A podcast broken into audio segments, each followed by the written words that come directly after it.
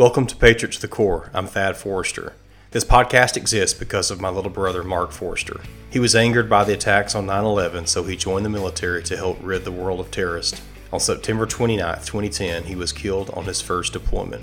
From his death notification to the dignified transfer ceremony, his viewing, funeral, and subsequent memorials, I was amazed at the new world of warriors we met.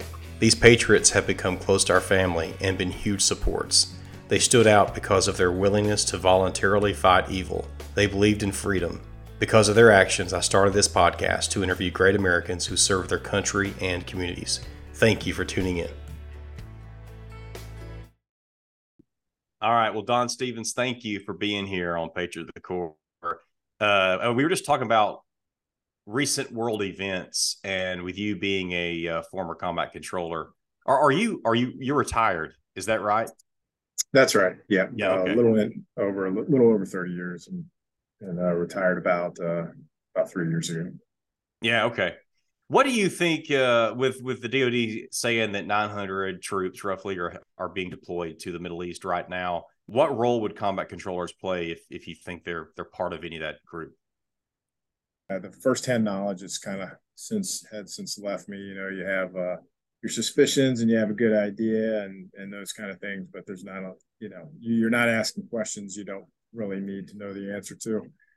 Um, but, uh, you know, if, if, if I had, uh, if I had my guess, you know, there, there are people in all kinds of, um, specialties and roles being, being positioned in whatever part of the world, um, in, in such a way that they can rapidly respond uh, to certain things. They can they can take those gifts and, and those talents and and and forward deploy them um, in such a way that they can make an impact. Uh, so, you know, I purely guess, uh, purely guess. There's, there's probably guys and and units and, personnel that are that are uh, you know staged in, in, in various at various levels in different locations. Um, what does that look like, or or you know what's going to be their role? Uh, that's that's really hard to say. That's really is, is going to be up to uh, combatant commander and uh, the entire echelon uh, downstream from there. Um, but you know, combat controllers have their have their specialties, and you know, there's a there's a T-shirt that says, um, you know, we do it all, and that's because you know, while while combat controllers can go in uh, and, and conduct dive operations and jump operations and halo operations and all those kind of things. You know, the bread and butter really is in the air to ground integration, right? Taking those those air power assets and and being able to bring forward some very uncommon uh, capabilities, um, air traffic control background to joint terminal attack control, um, and a number of other things. Really sets the stage for a lot of things that SOF does um, whether it's uh, you know extracting uh, people from uh, torn up buildings or doing some type of rescue or bringing in aircraft and supplies and so on and so forth. I mean, there's a whole bunch of whole slew of uh, operations that have to happen. Um, and the uh, the combat control career field kind of brings that capability those those things to fruition um, because you have to have access, right? You have to have access. You have to have some kind of penetration um, to be able to do those things. Uh, so I, I think they're going to play a pretty important role with, with uh, you know, like they always have um, with with everything that's going on. You you to me seem very unique, and you'll have to just tell me and correct me where I'm wrong. Is you didn't start out in combat control. You you went through at like 32 years old. So will you talk about that experience, what you did before, and then why you went into combat control, and then how was it? Because you know, 32, you got an ego check. You got to, I think, you got to have there for sure. That, that had to be, uh, uh, it, it- not just anybody could have done that. I don't think for several reasons. Yeah, it's different. Um, yeah, your your your ego gets checked pretty quick. Uh, so think about when you were 18, you think about somebody that's 32, you're like, gosh, man, I never want to be that old, you know. Um, imagine going through that uh, that that pipeline process. Super rigorous, super physically demanding, uh, mentally demanding, emotionally draining, and sometimes um, it it was uh, one of the greatest experiences I ever had. Um, but yeah, it's a very different for an older guy that has already deployed, already done a few things in, another career field uh, to to come in, and now you're the new guy. So I I was 32 when I retrained, and that was a that was a whole endeavor by itself. I was a um, I was in security police and security forces, and I was a criminal investigator. And um, I originally wanted to come in and, and be a combat controller, uh, but the the wait time for me to get a seat at INDOC uh, was was pretty lengthy. And uh, candidly, uh, I was 19 years old and I needed to get out of town. You know, there's a lot of influences in the in and around the Cincinnati area so um, my dad was a was a cop in the Air Force. He made a career out of that. So it made sense uh, that I would go in uh, into security police and with the option of, retraining, you know, in short time. Uh, for me, that wasn't a short time. It was that was you know more than a decade later, um, and I was a tech sergeant um, when I when I retrained, and so um, physically, you know, I think I was there. Um, and, you know, if I'm being honest with myself, when I was 19 years old, I probably didn't have the maturity and I probably didn't have the discipline uh, that was required to get yourself through that process. You know, I mean, hats off to the to the young guys and gals that I mean, young guys that that have made it through this this that process. Um, and at such a young age. I don't I don't think I had the maturity at the time. So I, I think all that that time period was a was a blessing um, in that I wasn't ready. You know, I probably and that, that's just in my head. Uh, so at 32 years of age, yeah, I was I was more than ready. Uh, I was a little heavy though, um, not heavy as in in fat. I was just kind of a bigger guy, right? So uh, I think I arrived there at at, at um, at Lackland, you know, I was probably pushing 235, pretty lean. Um, How tall? Know, uh, about a little less than six one. So uh, I'll just say six foot. Yeah. So, um, and there was a lot of running involved, right? And I could I could run pretty decently. I you know I, I did a lot of training leading up to it. I played football and and, and ran track. Um, in, in high school and did a little bit of wrestling. My dad was a judo sensei, so you know, I, I physicality wasn't new to me, uh, but this is a different level of physicality. This is a different level of intestinal fortitude, and kind of mental toughness to get through it. Um, so I felt like I was well prepared when I got down there. But what happens when you get at Lackland, uh, especially if you're a senior guy? So I was a tech sergeant. I'm surrounded by airman basics. I've got like a second lieutenant, uh, fresh out of wherever and uh, and they they give you this vest, you know, because you're the leader, right? Um, and that vest has one two pound weight in it, and it has a whole bunch of empty pouches. Uh, I think we start off with 56, uh, 56 kids in that in that uh, in that orientation to uh, to get accepted so to speak. Um, and every time one of those guys would quit, every time one of them would, you know, just just wash out or couldn't muster or got injured or something and, and couldn't make it, um, well, their two pound weight had to go somewhere. Uh, and so that's what that's what I got to wear. So because you were the highest ranking, right? Yeah, enlisted. You know, I had a second lieutenant with me, but okay, you know, and, and, he had a vest as well. Uh, and, it, it's kind of a metaphor for the uh, the weight, you know, and um, I hate to call it a burden, you know, but the weight and the burden of leadership. Uh, but it's it's also a privilege, right? And so I had the privilege of wearing that that weighted vest with constant reminders when I was, you know, we were off running, you know, three miles or whatever, because uh, you kind of start off slow. Um, when I say slow, I mean small distances. We weren't running six, ten miles yet. Um, and so, uh, so that was an interesting thing, you know, 32 years old, yeah, body's taking a few beatings. Um, but I wasn't as old as I am now, where, you know, going through it now would be just, wow, that would be tough. Um, so uh, yeah, so so being in that environment, you know, and you have cadre who have been there and done that in a lot of different ways. Um, that are younger than you. They've been in the uh, they've been in the military less time than you, and and all those kind of things. I mean, you have to approach that kind of thing with no matter what you you know or you think you know or how you feel about yourself. You have to approach that kind of thing with a certain level of uncommon humility, and that kind of became a theme um, for what I would talk to young guys at the units about is uh, is carrying yourself with that uncommon humility because it's a different thing.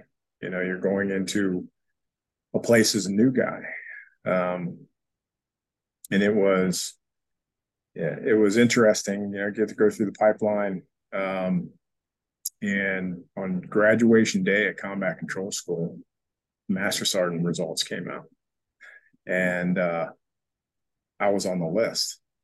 So now, not only am I a brand new guy, you know, getting through this pipeline, uh, but I'm going to arrive the teams as a senior NCO. Um, and uh, one of the cadre who's a, who I consider a good friend. Uh, they're all good friends of mine now. They, they might be mean to you in the pipeline, but they're uh, they're hmm. really with absolute purpose and intention with everything they do. Um, he said, I'll leave all the expletives out, you know, but he basically said, What the hell are we going to do with a master sergeant um, that doesn't know squat? Okay. Yeah. Um, and that's an absolutely fair and honest and true question. It's like, how's this going to work out, you know, with this new guy? Um, and uh, and I thought it was fair at the time. I was like, that's a great question. I guess we're going to see how this goes. Um, but you end up you end up kind of adopting that mentality. At least I did, and I and I think that's you know those are the kind of things that um, I think um, led to my success and kind of getting in with the teams, getting in with the guys. Is you, you get on team.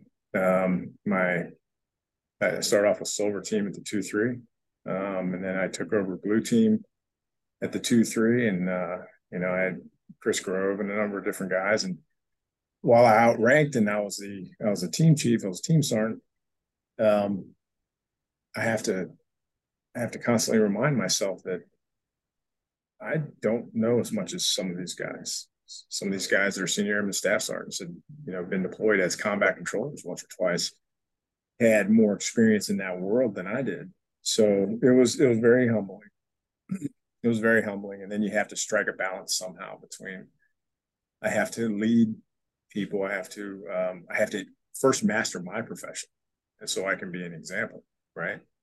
Um, so you go through that process, and then then once I'm able to do that, um, I have to be able to hand down everything that I know and everything that I've learned along the way, and just strike that really weird balance between um, being a leader, being confident, being competent, and at the same time being humble and and having thick skin and being able to joke with the guys like, hey man, I'm still the new guy. You know, you're their boss, but you still have to say that. You know, I mean, hmm. it, you have to.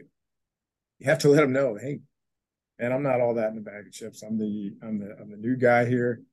Um, but I'm going to take you everywhere that I think that you need to go um, to be successful. So that sounds like uh, like I mean it work in the even in the also the civilian world. Like I've I've started work at a place where I was brand new, and yes, I was a senior materials manager, but I knew jack squat about this place and really what they did because it was a new company. I found the people that had been there a while and seemed to care and said, "Hey, how do we do this? How do you do this? You know, teach me." Because there's something definitely I'm bringing something to the table but I don't know jack squat about the actual processes with that particular company. I mean, that I think that's huge for the people that you're with, working with and managing. It is. I, I you know, I think um, people will always remember how competent or incompetent you were. They they will. Um, but more importantly, um, once you get past that, they they won't think anything about it because it, it becomes the expectation yeah, you're supposed to know your job. You're supposed to be dedicated to be good, being good at your job. Um, but the thing that will be lasting uh, with them long beyond you know, hey, this guy doesn't know what he's doing. Okay, this guy's doing okay. Hey, this guy's actually really good at his job. At that point, nobody's thinking about whether or not Thad or Don or anybody else is, you know, they were great. You know, they sucked at the beginning, you know, then they became better and, you know, wow, they're a superstar. They don't think about those things because the expectation is you're a superstar. You know, you you do your job well. Um, what what will be lasting for them is is how you conducted yourself. Um, did, did you come in with a sense of arrogance or entitlement or something like that? Um, or did you or did you come in humble? You know, did you did you treat others in the same way you'd like to be treated, whether you're su- superior or subordinate? Um, and those are the things that will stick with people, I think, more than anything else. There, it just becomes a point of um, a limit of advance as far as what people are going to really care about and remember. Um, so when you do master your profession and you're and you're in because people respect the competence of your work, you know, or your skill set, um, that just becomes an, you know, uh, uh, no no need to mention it because it's uh, it's an expectation at that point. Yeah, I want to talk about an aspect of uh, combat control responsibilities that I, I don't think that I've covered much at all on my podcast. I've had several controllers, but the humanitarian aspect, and you've had some experience in that. Will you talk about um, the earthquake in Haiti in 2010, I believe, early 2010? And then what yeah. your role was was in that, and how you got the whole the the folks stood up and and got deployed, and what they were you know what the role of combat controllers was down there. Yeah, what a, what a huge thing, right? Um, that was an interesting point in time because we were doing one what we called one third, one third, one third rotations with three squadrons we had. Um, the two one, two two, and the two three were sharing um, combat deployments because we were just spread so thin. You know, you have this this um, this high demand asset right? In, in special tactics, uh, combat controllers, pararescuemen, so on and so forth. Um, so you know the demand signal in in Afghanistan, in Iraq, uh, in Africa, and in other places was really really high. Um, but you only have so many competent, capable, qualified, certified um, operators to go and do X, Y, and Z along with their counterparts, 18 series, Green Beret guys, SEALs, um, Mars operators, and so on and so forth, right? That whole entire joint force. But they they want this force multiplier of a combat controller.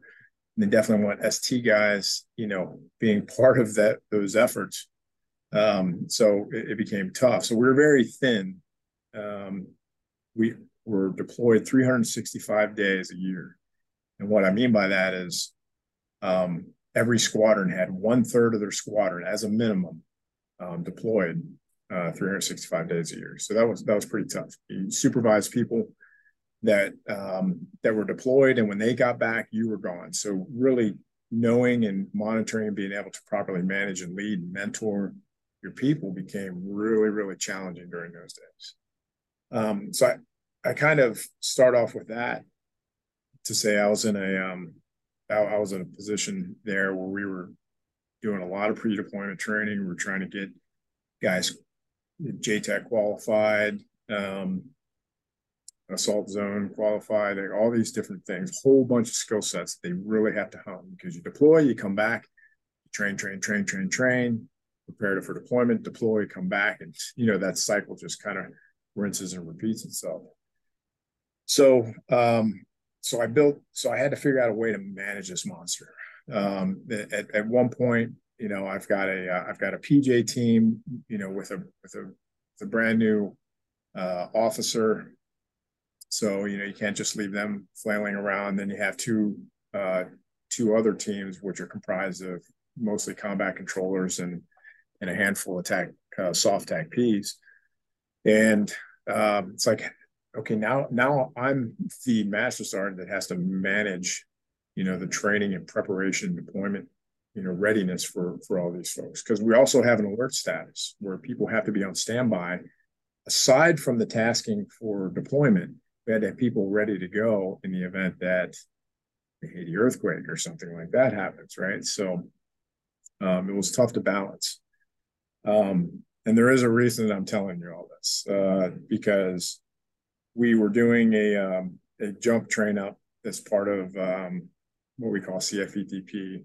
It's it's basically line items that guys have to stay trained and current and qualified on, and then upgrade some guys on a few things. Um, so we were doing this week long um, kind of jump train up, you know, with some tactics involved, some other stuff. I got I got home and got to bed about 10 o'clock at night. And um, about 10 15, 10 30 or so, uh, phone rings, answer, and and all I hear is the chief on the other end saying, Hey Don, you got to come into work. You don't really ask any questions, you just roger that, you know, and hang up the phone, get a few things together, kind of spin around your mind like, okay, I wonder what's going on. Uh, no other requirements, just get here. Uh, so I drive in, and the uh, the lights are all off, and there's no cars in the parking lot. Uh, you know, inside the, the compound. Is this at Hurlburt, or are you yeah, Pope? Or? This was, okay. this was at Hurlburt. Yep. So I arrive at the two three and going through the gates of our squadron area there, and um, there's nobody around.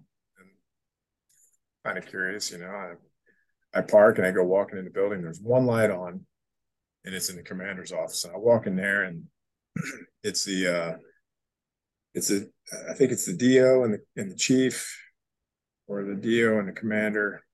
Uh, but either way, I walked in, and you know I'm the only guy there with the squadron leadership. And so my first comment, you know, was, uh, hey, what's what's going on? Is this an intervention? like, you guys need to talk to me about my drinking? Like, what's going on here? Um, and uh, he said, no, um, there was a there was an earthquake in Haiti, so we've got to gin up uh, rescue and recovery and and assault zone, you know, air basically airfield operations uh, package uh, really quick. Got to get ready to go right now. Um, so that's pretty standard for us to initiate you know recall and start putting all the pieces and parts together you want you want radio guys and i mean operators really just can't get out the door fast enough without without uh, the support folks at the squadron. Like they're such an integral part of this. Um, without them you know it would it would be it would be tough. And that not to digress but you know that goes back to that uncommon humility part that i said you know i kind of carried that is something that I talk to the guys about. I'd say, you know, it's it's cool you got a funny looking hat, you know, sexy beret, you know, and all that kind of stuff. But at the end of the day, you better realize that um, your your ability to do a lot of different things depends on a lot of different people that don't wear this hat. So don't think you're you're better than them because you're not. Um, you can think you're cool. You know, we raise guys to to do uncommon things, you know, that require a lot of bravery and a lot of heroism. Um, but you, you can't let that that level of confidence ever go over into arrogance and thinking that you're something better. Anyways, that's just what about so when it comes to support staff, I think of like the guys who pack parachutes. Who who are what are some of these roles that you're talking about for support? So um, you have uh, radio maintainers, um, and uh, a lot of training comes from uh, those men and women that are in those specialties. So you got radio maintainers that uh, you know they cover everything from you know line of sight radios to to data transmission, um, which we're, we will not go down that road. It's really long. Um, satellite communications and all those different kind of things. Because without a radio, uh, combat controller is is is just another special operator that can they can shoot, move, and communicate. Um, but that radio is the uh, is, is, the most powerful weapon that we have.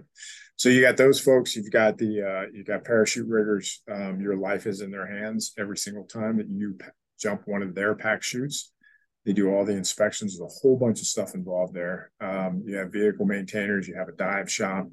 You have um, intel. Um, you know, operations without intel is just foolish, right? Um, there everything that happens in operations. You know, everybody's like tip of the spear, you know, the sexy mission, all that kind of stuff. None of that happens without these things. Um, you have uh, aircrew life support. Uh, you have admin, ad, administrative people, right? You get all these functions inside of a squadron support those operations. Like they, those operations will never happen um, without without all of those supporting aspects of it. Um, so now recall, right? Bringing all those those pieces and parts together. Calling support people. The first person I called was Chris Grove, and I was like, I was like, hey man, I got to come to work. Same phone call I got, right? And he's like, gotcha. He was there in pretty quick time, and we just started rolling. Just started rolling, getting getting the right um, human assets in there uh, for the right purposes. And so that was PJs, that's combat controllers, um, and uh, and some other flavors, and uh, as well as support folks. And that's that ran so efficiently, in large in large part, you know, because I get the I get the tasking order. I I do some um, some task organization, start directing priorities, all these different kind of things. Most of that stuff you know, you got guys like Chris Grove and some other other guys. They understand that and they just start rolling with it. So really, really easy and efficient to work with guys that are super competent in what they do, and and they can take orders and say, "Yep, yeah, Roger that." Boom. Uh, so we moved out really fast, and in my mind, because uh, this is the way it kind of started off, is I'm going to be the team leader. I'm going to be the team leader on the ground. Um, we're going to run this airfield. We're going to get uh, those people the help that they need um, whether it's uh, rescue and recovery and extraction, you know, with the, with the PJs and other assets that we take in, uh, bringing bringing air aircraft in. So we're doing airfield analysis. You know, what are we dealing with here? And what we were dealing with was a single runway, a single runway, um, earthquake-stricken country, chaos everywhere. Uh, we don't even know if we can land on it. Are we going to have to jump in, clear the runway, and then bring in other aircraft? because um, what you start you start to get those those um, uh, bits of information and intel that are like you know USAID and all these different everybody wants to come help when there's a when there's a big problem like that. What that means from us from uh, for us from a um, from an air management standpoint is there's going to be a lot of a lot of trains on that track that need to get on the ground with a single runway. How are we going to do that? So you start to analyze those things. Uh, long story short, we got that package together and ready to go um, in, in probably around four hours or less, uh, where we could have put um, men and equipment on a on a on a bird and went and did the mission. What we didn't have was a bird, so we had to wait for aircraft. So uh, the two three was ready to go, um, and uh, you know we just had to wait for the aircraft, which is a which is an entirely different you know um, logistical problem set uh, with everything that's involved with not not just uh, interstate air travel, but now international air travel. You can imagine all that goes into that. Um, so we had them ready to go, and uh, and then I go back into the chief's office and they said, Hey, listen, commander says, Hey, listen, you know that big 18 month George cycle planning training training plan that you that you built and that you're running, you know, for the squadron for our next deployment? I said, Yes, sir. He goes, um, who's gonna do that? You know, because we don't have very many seven level combat controllers or seven level less seven levels period um, that are going to run this training uh, we might need you to stay behind and make sure that the squadron's ready to go um, from an operational combat ready standpoint. And uh, I felt my heart just kind of like, ah, I'm getting, I'm getting pulled off the mission, you know. But it was a, it was the right call, you know. Um, selfishly, it's it's like, yeah, I want to go on the mission. I want to lead this. I want to, I want to watch these guys um, knock it out of the park like they always do and uh, and do some good things to do some good in the world. Um, but the decision was made, and so with very few people to go around, that's why I led this with here was the environment with a with a you know three squadron rotation and all that kind of stuff. Um, so who was going to go in my steed? Well, uh, frankly, I think uh, Chris Grove could have just been the team leader.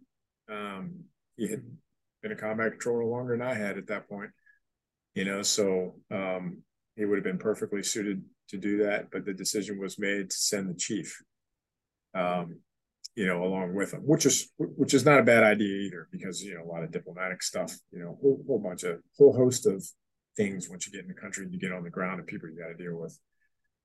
So, uh, so Tony Travis uh, went in my steed, uh, and he was the chief of the squadron. And uh, you know, while I I wasn't happy about not going on the mission, um, I I totally understood, and, and I think to this day it's it, it was the right decision.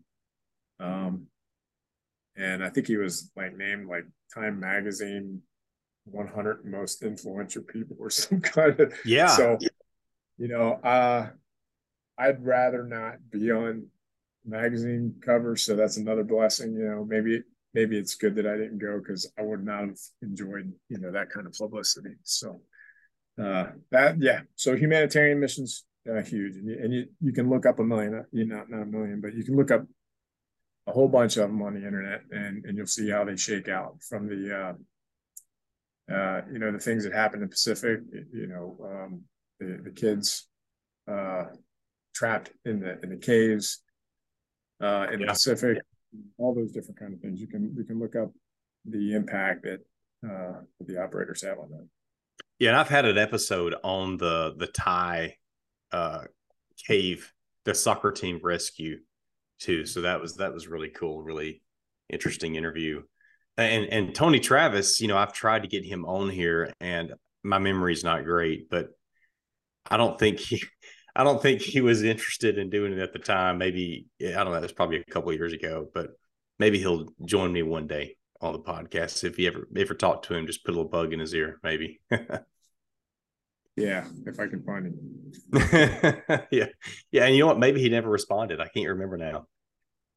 Uh, so Don, about deployments, you know, you theater theater, you had several deployments. I'm, I'm, I, I know, I think Iraq, Afghanistan, probably Africa, probably other places. I, I know this is a real broad question, but you know, just for for sake of time, as you think back and reflect on those, what are some of the what stands out? You know, maybe it's some challenges, maybe it's um, how do you how you integrate with your new team, like the ODA team or whoever you're attached to? Because I know that's got to be tough. You're always the new guy. You're always the Air Force guy, and we talked about that um, recently with another guest.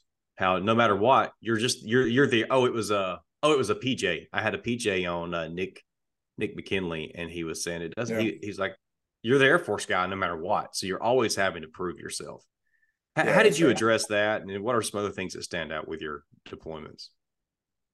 The first thing I, I, I started to learn and, and, really think about is uh, everything that goes into preparing, you know, a, a, the the Air Force SOF ST guy that's going to uh, oftentimes, you know, attach with one of these other teams, um, and how you know what kind of deliberate process uh, happens in order to prepare them, right? So you think about it, 19, 20 years old, senior airman, maybe 21 years old, E4 senior airman, uh, and you're going to go join, um, you know, some some guys that had several rotations, and now you have to you have to meld into their entire culture. Um, you, they have to they have to have confidence in, in your capability uh, in whatever your, your specialty is. Um, and so, yeah, there's a lot to prove every single time. Now, as I started off with, you know, as a 19 or 20 year old guy, did I have the maturity and the uh, the confidence and all those different kind of things to be able to do that as well as these guys do? I, I don't know, um, but hats off to them because my first experience with with doing that as a combat controller was as a master sergeant. Uh, so that's that's a little bit different. You know, you come in with a, you know, they're like, oh, E seven, okay, uh, that that automatically gives you some bona fides, but you still have to you still have to prove yourself. You still have to show that um, you have to show that you're more fit than they are. You, you just have to because you're carrying more stuff than they are. Period. Not Right. Um, and that uh, that you're going to be a good teammate. That you're going to be there despite the dangers, but despite the challenges, all those different kind of things. You're going to help them find solutions to any problem out there. And then once you earn the respect, man, everything just everything just flies from there. Um, so yeah, it's uh, you know, I, I, think about one deployment where um, heli- my helicopter lands. I drag my boxes off of the uh, off the helicopter. I'm on the HLZ. The team leader, uh, who's an e, who's an 03 uh, captain, Army captain uh, for this ODA. Uh, it's like team leader and his weapon sergeant. Um, they come out to meet me. You know, we shake hands. Uh, there's a couple ATVs, throw the stuff on the ATVs. We go to the fob. Um, I uh, check out my luxurious uh, accommodations, you know, um, and, uh, you know, you check that whole scene out. Okay, do I have power? Um, you know, can I secure this room when I sleep? You know, all those different kind of things. You start going through all this stuff. So I've been on on the ground for an entire uh, maybe hour and a half, two hours. And so I'm just trying to, you know, I don't even have a chance to kind of get to know the, the guys on team. You know, we had a couple of discussions, but right away I want to get my head wrapped around, you know, what's going on in that AO, that area of operations. So I go in and I see the guys that are working, um, you know, basically the art, small little artillery, you know, fire center, see what kind of resources they have available to them. You know, just getting to know the lay of the land so I'm walking outside and boom, big explosion. Um, we're getting hit with uh, 105s, 105 shells. Um, and as you can imagine, um, I, am still I'm still getting oriented because up to this point, the only thing I've done is I've done a ton of, of map studies and research on my own, and you know, interface with your with your intel folks. find out all the information you can. You read the sit reps of everything that's going on at the location prior to arriving there. Um, and uh, so I'm still getting my feet out underneath me. And now, in your luckily, ODA doesn't even know your name yet, do they? Or do they? Yeah, like a couple of them do. Right? Okay. They're like, "Where's the JTAC?" You know, holy shit, where's the JTAC? Excuse my language. Um, and so, so I run and I throw my ruck on, and um, you know i already have my comms loaded. Everything's ready to go. You know you have to you have to arrive on the ground that way. You got to be ready to go as soon as you get there. Um, crypto fills the whole nine whole nine yards. So um so i go up to the corner of this uh of, of this uh this fort operating base and um and work a few aircraft and i'm, I'm trying to uh trying to find out where this fire is coming from. Like where's the enemy at? Um, unsuccessful right? Nobody got nobody got killed nobody got injured that day you know did some some damage to the to some of the facilities there uh, on our small little footprint. Um and so this kind of thing just became recurring. So that was like my you know i'm there. It's like okay welcome. And uh so then you, you know you don't really have your opportunity right off the bat it's not ideal you know, to go into that situation that quickly, um, you know, but it happens. Um, so now, you, know, really starts to accelerate the conversations you have to have. It's like, hey, where you from? Cool. Oh, you like to fish? I like to fish too. You know, all that different kind of stuff. What do you know? What don't you know? All right, sir, here's what I need. I need this information in case we get, uh, you know, a danger close situation, blah, blah, blah, blah, blah. And you start getting down to, hey, we never know when we're going to need this information. Um, so you start to exchange what you know and what you don't know, and you know that respect and rapport starts to start to develop. Um, but you know they had been dealing with this for quite a while. Um, but utilizing some of our uh, organic internal ST Intel assets, you know, we were, I managed to to get uh, some air some some uncommon air assets. I'll just put it like that uh, to kind of map out the strategy and plan to identify where these where these folks were.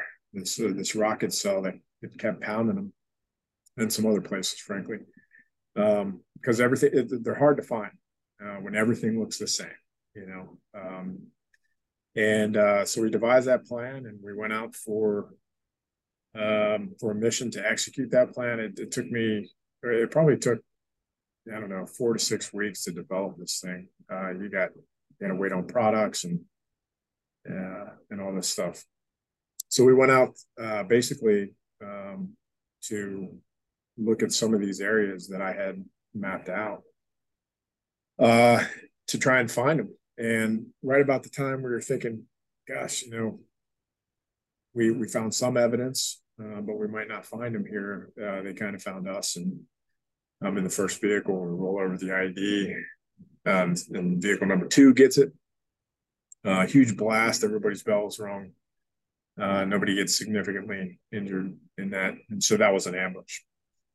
Um, long story short, you know, we ended up killing that rocket cell that day without losing any lives, um, which is pretty unbelievable. But what aircraft? What how'd you do it?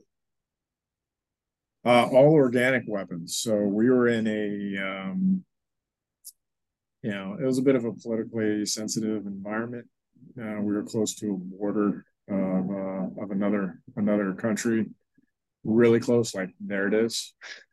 Walk over, go over that way. You're on, you're in that country. Walk over this way. You're in this country you know, um, not that short a distance, but really, really close. Um, and uh, so as soon as that happened, you know, my job, my, you know, like I said, radio is um, is our number one weapon. Number one weapon can be really great, you know, shooting a rifle, shooting a handgun, you know, doing all these different kind of things. Um, but at the end of the day, you know that that comm suite is is, is what are going to save lives and execute some missions. So I'm trying to get comms right off the bat. I'm looking around. Um, there's smoke, you know, there's kind of confusion and chaos. And I, and I, I get out of the vehicle um, and we start we start taking fire.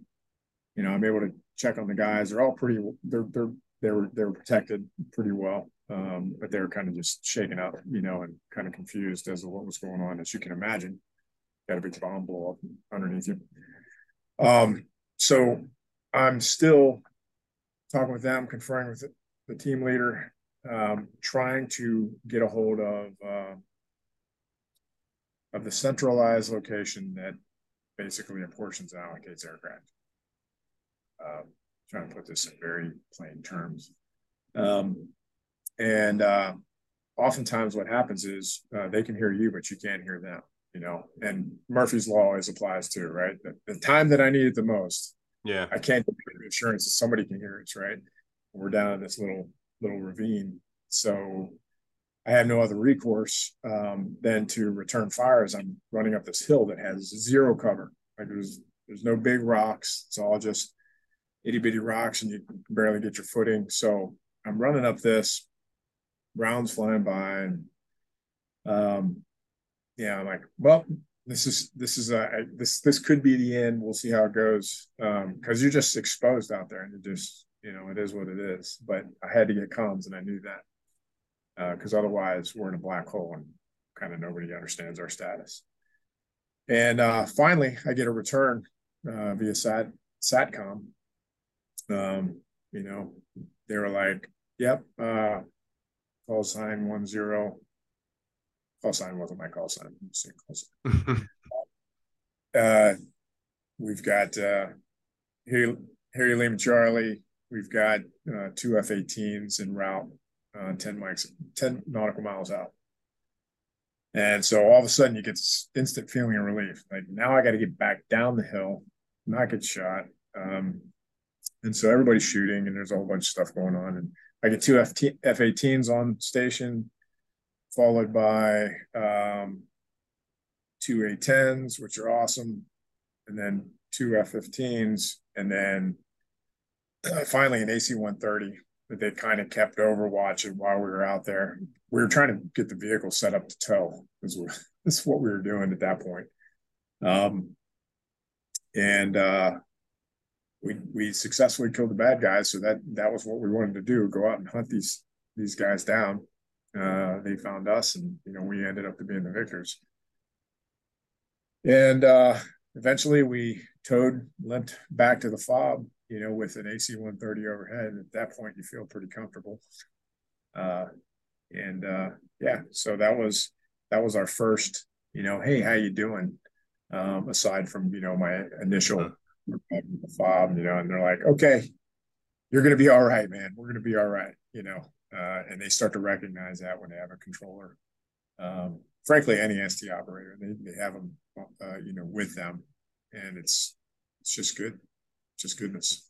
You know that what always amazes me is in that like in that setting right there, your life is on the line. You've got fire coming, and you've still got you've got an A10, you got F18, F15, you got an AUC 130. You've got to be able to, to communicate to all those aircraft and know their capabilities if they need to drop anything. So that's what's amazing to me about about your role is how you can do that all under taking fire on the ground, talking to your guys on the ground, and who I mean you and more that I don't understand. Yeah, I mean that's whole scenario I just explained was is is pretty simple, really, compared to a lot of the operations guys uh, that you know, my humble opinion, are better than I would have could have ever been. Um, the, the emissions that they executed um, much much longer, much more complex a lot of different variables in there. I mean, it's amazing. Um, it, it, really is amazing. All the things you you just described, uh, it, I'm still in awe to this day. You know, when I when I think about the, the operations that I witnessed, you know, whether I was in the siege of SOTF, um, the, uh, the the the task basically the task force command and control uh, center, you know, or or I was out there alongside him or on the other side of a ridge line when when something else was going on, having any understanding of what they what they actually did and the and the challenges that they overcame and was able to do all of those things that you described. Um, even being a guy that was um, well adept to it and you know qualified and competent and all that kind of stuff, I still look at look at, at other guys and, and some of the uh, the the volume of work that they had to put in there and the expertise that it took. And it's it's just amazing. It really is. Mm, yeah. I know that you have some strong thoughts on on PTSD and how it doesn't have to be a big deal. Will you will you talk a little bit about that? Maybe how what you've experienced, and then um, what you share with other to help others going through it. Yeah, absolutely. Um, yeah, I think it it kind of hit the nail on the head with some words that I would use. It it's uh, it doesn't have to be a big deal, and I say that because PTSD isn't new, right? It's not new to the human condition. Um, it's just different, and it's a lot more. Um, you know, information about it is a lot more readily accessible, and um, you know, just like in everything in this age of instant uh, information, people talk about it more, you know, and and and in some cases, uh, in some cases, it's it's really serious, significant clinical diagnosis uh, that that really needs some focused attention. Um, in a lot of cases, um, there are there are simple things that that we all can do, um, and and that and I think the first step in that is exactly what you said, which is it doesn't have to be a big deal. Um, because because PTSD isn't just a military phenomenon. It's it's not just something that people in combat experience. People experience it with all kinds of lifestyle situ- or life situations, whether it's a, a vehicle accident um, or some kind of you know abuse issue or you know whatever it may be. Um, it is just a traumatic event that affects you in a certain way, uh, and some of that is uh, you know the the mind and you know arguably you know the spirit trying to protect you in some in some form or fashion. Um, and then what you do with that information is a whole other thing. So the first thing is just acknowledge what it is you know okay. This isn't real be able to separate fact from fiction uh, reality from um, you know fantasy and all those different kind of things. Um, my i guess my my first experience with it, you know, in, in, in this context for the, for the military would have been, uh, that would have been in April of 1994. Um, and you remember significant times like that. It's like, why April, you know? Um, yeah, I know specifically it was April 90, 1994. It's when um, two Black Hawk helicopters were shot down uh, by friendly fire uh, and, and some, some confusion uh, in northern Iraq. And at the time, I was an E4 senior airman in uh, southeast Turkey. Um, and I had uh, I had the full bird for whatever reason come to come to me. I saw kind of some army folks running around on this real little tiny site that we were in. Um, and I wasn't a combat controller at this I was um, security police, you know, protecting some assets and air base defense, you know, kind of stuff, protecting that that little footprint where we were up in those mountains, kind of near northern northern Iraq, northern Syria. Um, and uh, but we had uh, some army folks uh, and some some Blackhawks uh, there. This is kind of in the time of um, kind of post uh, post Desert Storm, provide comfort, Operation Provide Comfort kind of era. Um, and uh, said, "Hey, we need you to hey, get some get some guys together. We've we've got to get some guys out of out, out to TUTAF, which is Second Turkish Air Force, little, little airstrip out there.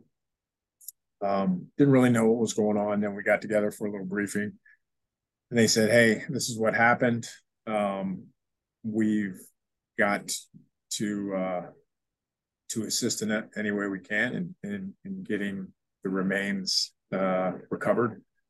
Um, and you know, really, just this is I was I'm still kind of surprised at this, but you know, maybe it was a good thing. Uh, you know, and the colonel was like, um, "This is going to be really bad." If anybody doesn't want to do this, you know, opt out now. And some, some guys kind of step backwards, like, yeah, man, I don't want, I don't want to have any part of this. And I was like, what? No, this is why we're here, you know? Um, and so we went out there and, uh, long story short, uh, you know, the, we were there for, for quite a while and, and that night, I don't know, it was dark. It was probably midnight. The, the first Black Hawk came in uh, with remains from the recovery with PJs on board, where uh, where they they uh, extracted the remains and you know probably classified anything that that needed to be extracted from that the, the wreckage site basically uh, for those two helicopters. I think it was 26 people were on board, and some of those were Army guys that I was playing cards with, playing spades with the night before. You know, you just kind of you start to put that together in a later date. Um, and so uh, had you know strapped on the, the the, rubber gloves and walked up to this this first uh, first helicopter. It was you know open doored on each side, and it was just a it was a, a small pile of, of body bags, except for the top, and the top was a uh, was a completely for the most part intact, completely burnt up um, cadaver. So this is my first experience with um, not seeing uh, a dead person or a dead body, but but a, a body in this condition, right? Um, and the smell stays with you for a bit, pretty much your life. And so I looked at the guy next to me, and he looks at me like we're both surprised, like you know, it's kind of surreal. And so um, we we take it with all the honor that we can muster, you know, and and take it uh, take that person's remains over to a tent where you know everything has to be inventoried, medically examined, you know, all those different kind of things. And then we start offloading body bags, and we're covered in body fluid. Um, you know, and that you know, it's just it's with you now. Like you're a part of this big time. And uh, I, I can't remember exactly how many more helicopters came in with remains, but it seemed like uh, quite a few. It was probably three or four or something.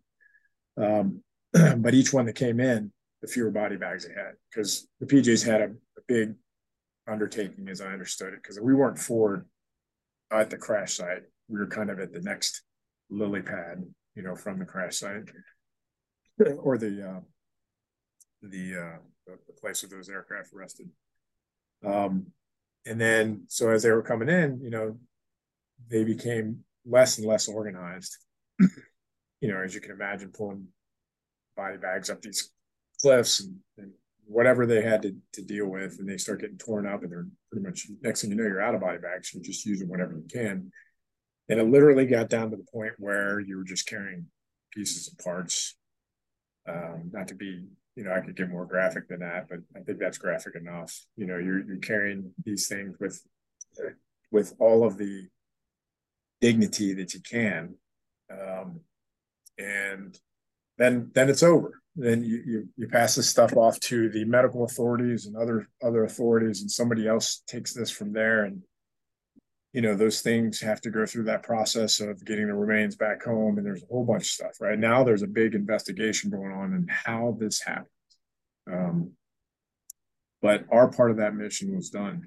Um, so we went back to uh, our little our little footprint there, and um, I just take off the clothes and I I throw them away because I'm I'm covered in this this this clear body fluid and I, I the smell you know I it's, it's, a weird thing. It's uh for for years and even up to this day you know if I ate a cheeseburger I need to wash my hands after I'm done. Like I can't have that smell you know and so that's like a little PTSD right? But I didn't realize how much it really kind of impacted me you know and it took me it took me a few years to really even kind of be comfortable with talking about it because it affected you in that way. Looking back on it now, having experienced some other things, totally comfortable with it. And I look at it and, and see what it was. You know, I even wonder myself, I'm like, why did that bother me so much? You know, um, and that's just, it's not, maybe it's desensitized, uh, maybe desensitizing, or maybe it's something else or growth, but either way, you know, I look back on it now and I'm like, you know, we had to do a very important thing, um, and you, and you get over it. But, um, so I I do a lot of talks to because I didn't talk about it. You know, I kept all that down inside. You know, you either you don't want to reveal pe- to people that you're not the tough guy, you know, or you let something bother you or whatever. You can move on, and there are times where you have to compartmentalize different things in order to be effective in what you got to do today. I get that. Um, but long term health is um, choo- choosing healthier things to, uh, to to deal with those. And part of that is just talking about it, kind of recognizing it for what it is. Um, so those kind of PTSD things, uh, you know, came over into other aspects of operations. Um, you know, where uh, I can remember the the look on a person's face. They were trying to, you know, I'm not. I don't have to go into great detail, but um, we are getting ambushed at, at, close range, and they're trying to kill us. Um, so I kill them um, with organic weapon, uh, and it, everything slows down into slow motion, right? So I and whether this is fabricated in my head somehow or that's actually what I was seeing, that like minutes after that, all I could remember was the look on her face as soon as I was passing tracer mm. rounds, you know, through them, you know. What did you mean by organic weapon? So, um, or what I mean is my whatever firearms that I had on my person. So the okay. team's weapons. So if we have a, a Mark 19, you know, uh, a saw, squad, uh, squad assault weapon, uh, machine guns, M4, nine millimeter grenade launcher, you know, all those different things. Whatever we had on our person. Okay. If I'm talking about um, non-organic weapons, I'm talking about naval gunfire. I'm talking about aircraft dropping bombs or AC-130 doing a strafe. Okay. so that's so you that's killed this person. You saw his face. So either was that through the scope or you were just that close. It was that close. Wow. Uh, it was that close, and and you know it's to this day, I, I think back, I'm like, how could you really, you know, how could you really, you know, see that? But uh, it's it's a it's a strange phenomenon about, and it really has to do with the human brain, I guess. But everything, and a lot of other operators can probably share this sentiment. At least this was my experience. Everything slows down um, to where um, you can have, like, at that particular time, I was the very first one firing when we got ambushed because I was in the first vehicle. I was basically in the bed of a pickup truck, for lack of a better explanation. Um, in in a very small movement, um, in a uh, very uh, a little bit of a contested area. So um, I kind of thought it was going to happen, and it was coming based off of some other information, and it did. Um, so when it did, I was I was ready. I didn't have any aircraft to work, you know. Um, so as soon as it happened, I, the thing that triggered it off was an RPG. Um, I heard the RPG and all this gunfire opened up, and there he was, and then there he was, and there, there he was, and I didn't even think about it. Um, the only thing that happened was instantly, I readied my weapon and was sending rounds through these guys that were shooting at me um, without even thinking. And that goes back to training. That muscle memory is just like boom, mm-hmm. happens. Um, and now as it's going, and now I'm shifting my my fire to uh, the tree line while trying to get a hold of somebody so we can get aircraft on station that was just full of muzzle flashes, PKM, which is an automatic weapons fire, uh, you know, all these all these different weapon systems in the tree line firing at us, and so I'm just laying down um, suppressive fire uh, along that tree line. But I'm having this whole conversation in my head, and this is probably in the matter of seconds. Have this whole conversation about, man, am I going to get court-martialed? Why am I the only one shooting? I'm, I've, I've already already killed these people. I'm the yeah. only guy. Shooting. Am doing something wrong? You're just, and so I have this whole conversation, so that's what I mean when I say slow down. In a span of maybe 15 seconds, um, three guys are dead. I'm blasting a, a tree line. I'm the only one shooting, and I'm having this whole long conversation about, man, am I doing something wrong? You know, um, and uh, and then you know, ev- then everybody else joined the fight, and they're like, you know, and all these rounds. You're like, oh gosh, thank, thank goodness I'm not just shooting. You know, you just go through these things in your head. So I I uh, I tell you that to say that everything slows down where something happens for 15 seconds in your mind, it was 15 minutes or it's five minutes. It's like I had plenty of time to have this conversation with myself. And if you had the ability to rewind it and look at it, you would say, actually, all of that happened inside of 15 seconds. So the PTSD thing, you know, I didn't realize it at the time. I was just happy to be on this side of the dirt. You know, by the time we we got out of the kill zone and and completed that mission and did everything we had to do. Um, but a couple days later, you know, it kind of dawned on me, why why am I still here? You know, how how did all of those weapons shoot in my direction? You know, and I'm in, I'm right out in the open. How how did I not get hit? You know, uh, to me, it has everything to do with God. I can tell you that um, 100%. But uh, you start to think about those things, and it starts to shake you a little bit. And then you start in your head thinking about you know the expression on somebody's face or just actually watching somebody as they're labor breathing and and and, and getting ready to you know their their life is at an end you know all those kind of things like it it affects you and you replay it and it, whether you want to or not it replays in your mind. And you start to um, start to find unhealthy uh, ways to kind of cope and deal with those things. Um, for a lot of guys and i was one of those guys you know uh, alcohol was was uh, kind of a uh, treatment of choice um, but it's, it's doesn't work it's it's short lived um, and so you you really have to find, you know, what's what's what's going to heal you.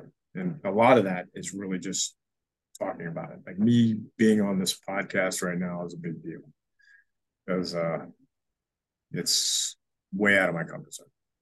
Um, but it's something that I have to do uh, as a as a as a way of reinforcing, you know, the treatment that I've already gotten. That says, hey man, it doesn't have to be a big deal. It, it happens. Uh, learn learn what you need to learn from it. Pick up the good pieces and and press on with life. Same as people have to do when they lose a loved one or they're in a horrible car accident or they lose all their finances. And, you know, any I know I'm putting a lot of different stuff out there, but any kind of event that affects you so that's so, so traumatic to you um, that you have trouble getting over it. You got to. You've got a, a, young guy, and I guarantee there's some guys that right now are either planning to go into uh, combat control to join the pipeline or in it. What advice would you give to these young guys who are wanting to go into that field? Just burn the ships. Um, and what I mean by that is uh, you have to be singularly focused on um, this is my mission, this is my role in life. Um, so I'm going to sound a little contradictory here. So I say burn the ships and put everything in it. In other words, you can't be you can't be distracted. You can't be half in and half out. You, you can't go into this thing kind of thing half-hearted uh, because you chances are you probably won't make it through the process. Um, and another part of that is um, are you really the person that needs to make it through the process? Uh, because you really have to commit yourself to this. So that would, that would be the first thing. Second thing that sounds a little contradictory is forgive yourself up front in the event that um, that things don't go according to plan. And what, what do i mean by that? What i mean by that is you don't have to make a backup plan. You say back, you know, make a backup plan. It's prudent, you know, but I just said burn the ships. Burn the ships means I don't need a backup plan because I'm gonna make it through this process, right? Um, but you have to be prepared to um, accept that this may not be the place where you need to be. And if that's the case, the process will reveal itself. Is this if this is not the path that God wants you to go down, um, then you're not going to go down it all the way. Um, so, and, I and the reason I bring this up is because I've I've run a lot of selections, um, officer selection, operator enlisted operator selection, retraining brand new guys out of the Air Force Academy or ROTCX or um, or you know right straight out of uh, you know straight off the streets, you know um, and every once in a while, there's there's a handful of, of, of guys that come through the process, and they don't get picked up. They don't make it. They're not well suited for one reason or another for um, for, for performing in this profession. It doesn't mean that they don't have talents and gifts that need to be applied elsewhere. Like that's where they need to be, and which is just as honorable and, and, and awesome. Um, it's just not here. Um, and then they, and this is maybe a part of their non-selection too. I don't know. They just just think that their life is over. Right. So I say burn the ships. But if you burn the ships and and you know, no looking back, going straight forward, and and something stops you from getting all the way through that process, um, life is still good, right? Uh, so, so what I would tell, so that whole other part is kind of a little uh, anecdotal inject for those who will go through the process and not make it. And if they don't, it's okay. It's all right. It's just it's just a thing. Support this nation and good things in the world in another way. Uh, for those who do make it through the process, um, burn ships you better be prepared to prepare. Right. So it was a Bobby Knight. I think he said uh, uh, the will to prepare is more important than the will to win, uh, or something to that effect. Right. Uh, or, the, or the will to uh, prepare to win uh, is, is more important than the will to win. Like you can will to win all you want, but if you don't get yourself ready mentally, um, physically, spiritually, if you're not physically ready to go through go through the door, you know, kind of nothing else matters, right? Um, because if I if I completely deplete you physically, uh, all the men, all, the intestinal fortitude and you know mental strength in the world isn't going to take you through that process if you just can't get your face yeah. out of this, you know. Uh, so I, I would say um, burn the ships and dedicate yourself to that process and preparing to do it well. The the other thing that I would say is um, be a sponge and, and be prepared to to come into something like this um, as not just a student in the beginning waiting to be a cool guy in the end, um, but be prepared to be a student for the rest of your life uh, because that's that's really what it is, um, and and that's where the humility part comes in. I know really amazingly capable people that have done some amazing things uh, that uh, still look at themselves as a student trying to be become better, uh, and they're masters of their craft. They they really are, um, but they they just don't stop that mindset. Um, so coming in with that that that humble approach um, to getting after this and, and striking that balance somehow between being competent or confident in your in your capabilities and being humble in your approach uh, is is not always easy to find. It'll find yeah. you you know, given all that you've experienced, you told me that I don't know, the scariest or one of the scariest things you did was a death notification to family. Will you just just confirm that and maybe elaborate a little bit? Uh, that's a fact. Um, anyone who has said uh, that they were never scared, never shaken in combat, um, one of two things: either they're a psychopath or uh, they're lying to you. Right?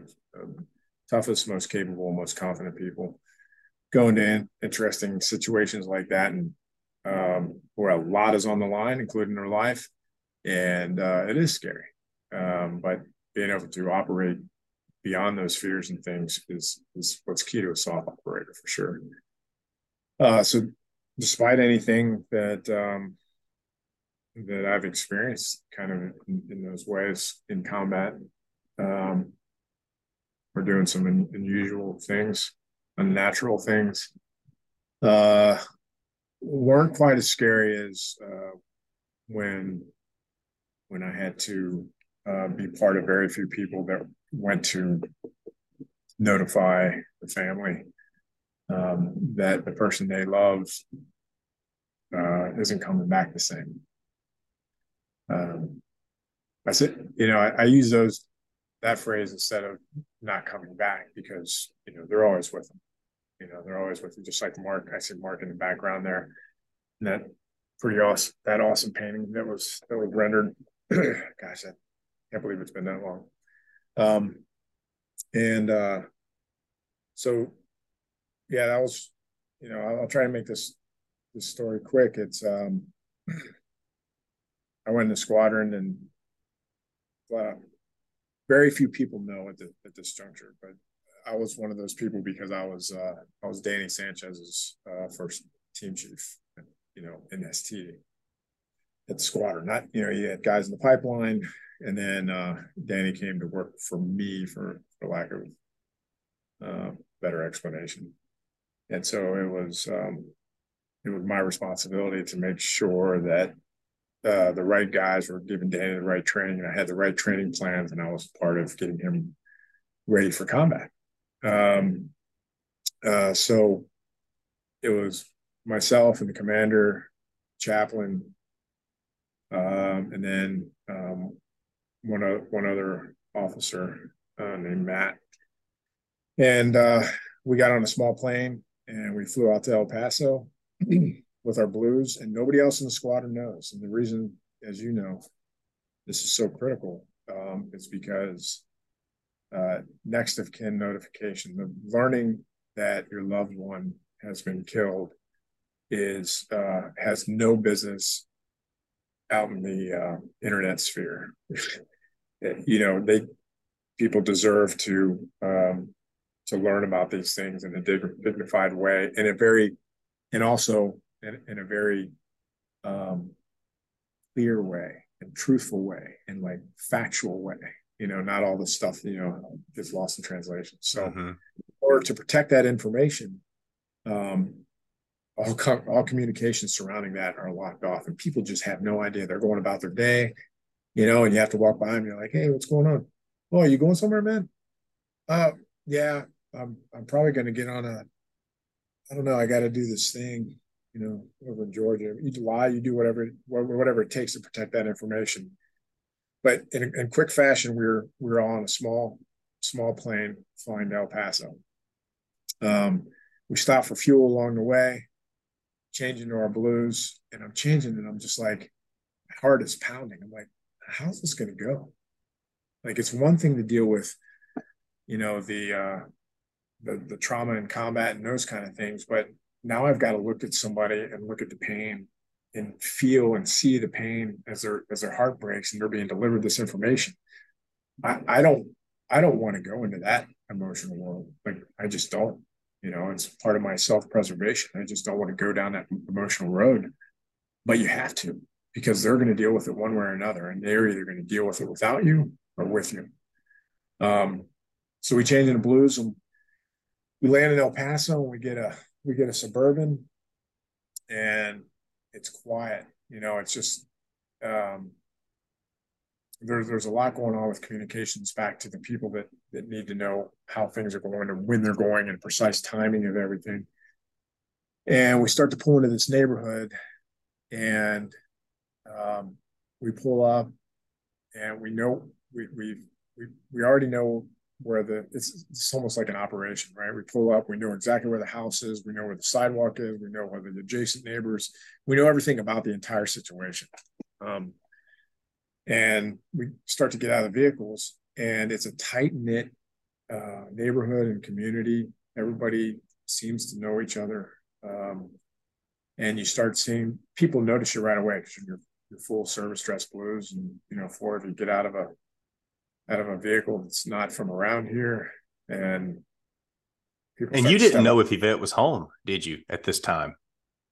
I, am trying to remember exactly how all that goes, but having been involved with um, several of, of, these type of events.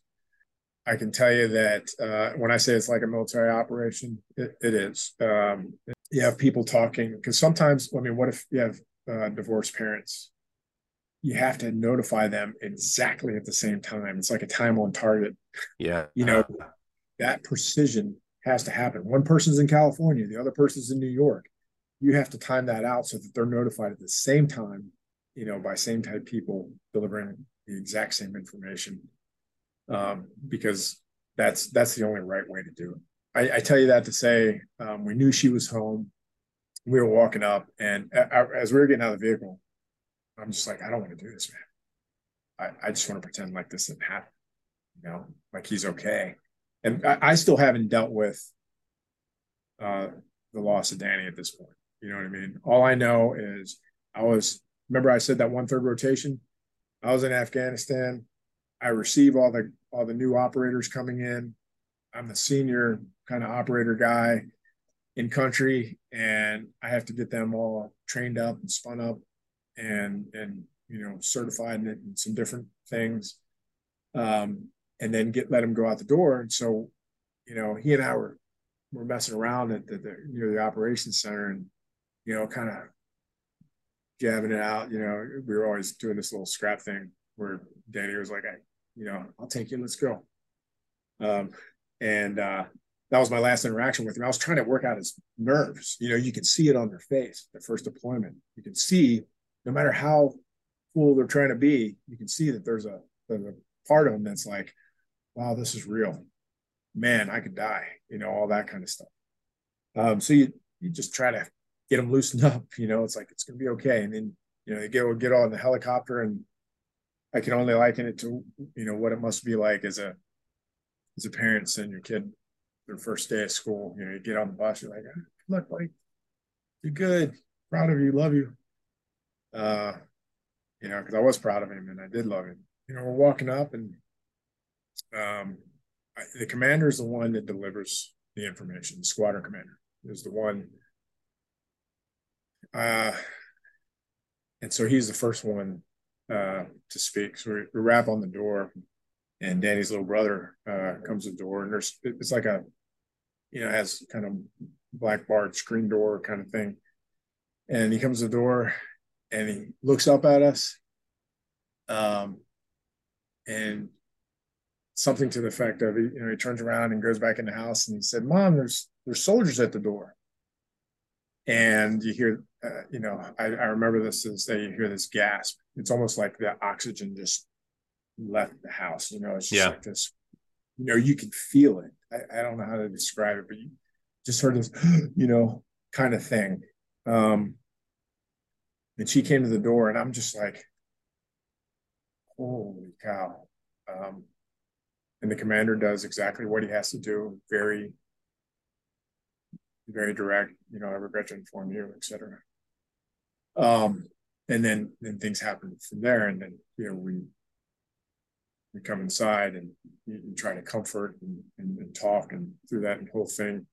Uh, I know that's I talked to Yvette, uh, his mom, uh, at least once, a couple, a few times a year, um, and and I know those uh, the memory of some of those things are like I don't even remember from this time to this time. You know, so traumatic. Um, and so that was the scariest thing uh, that I've done, and and and to this day uh, remains the, the, the toughest thing uh, for sure.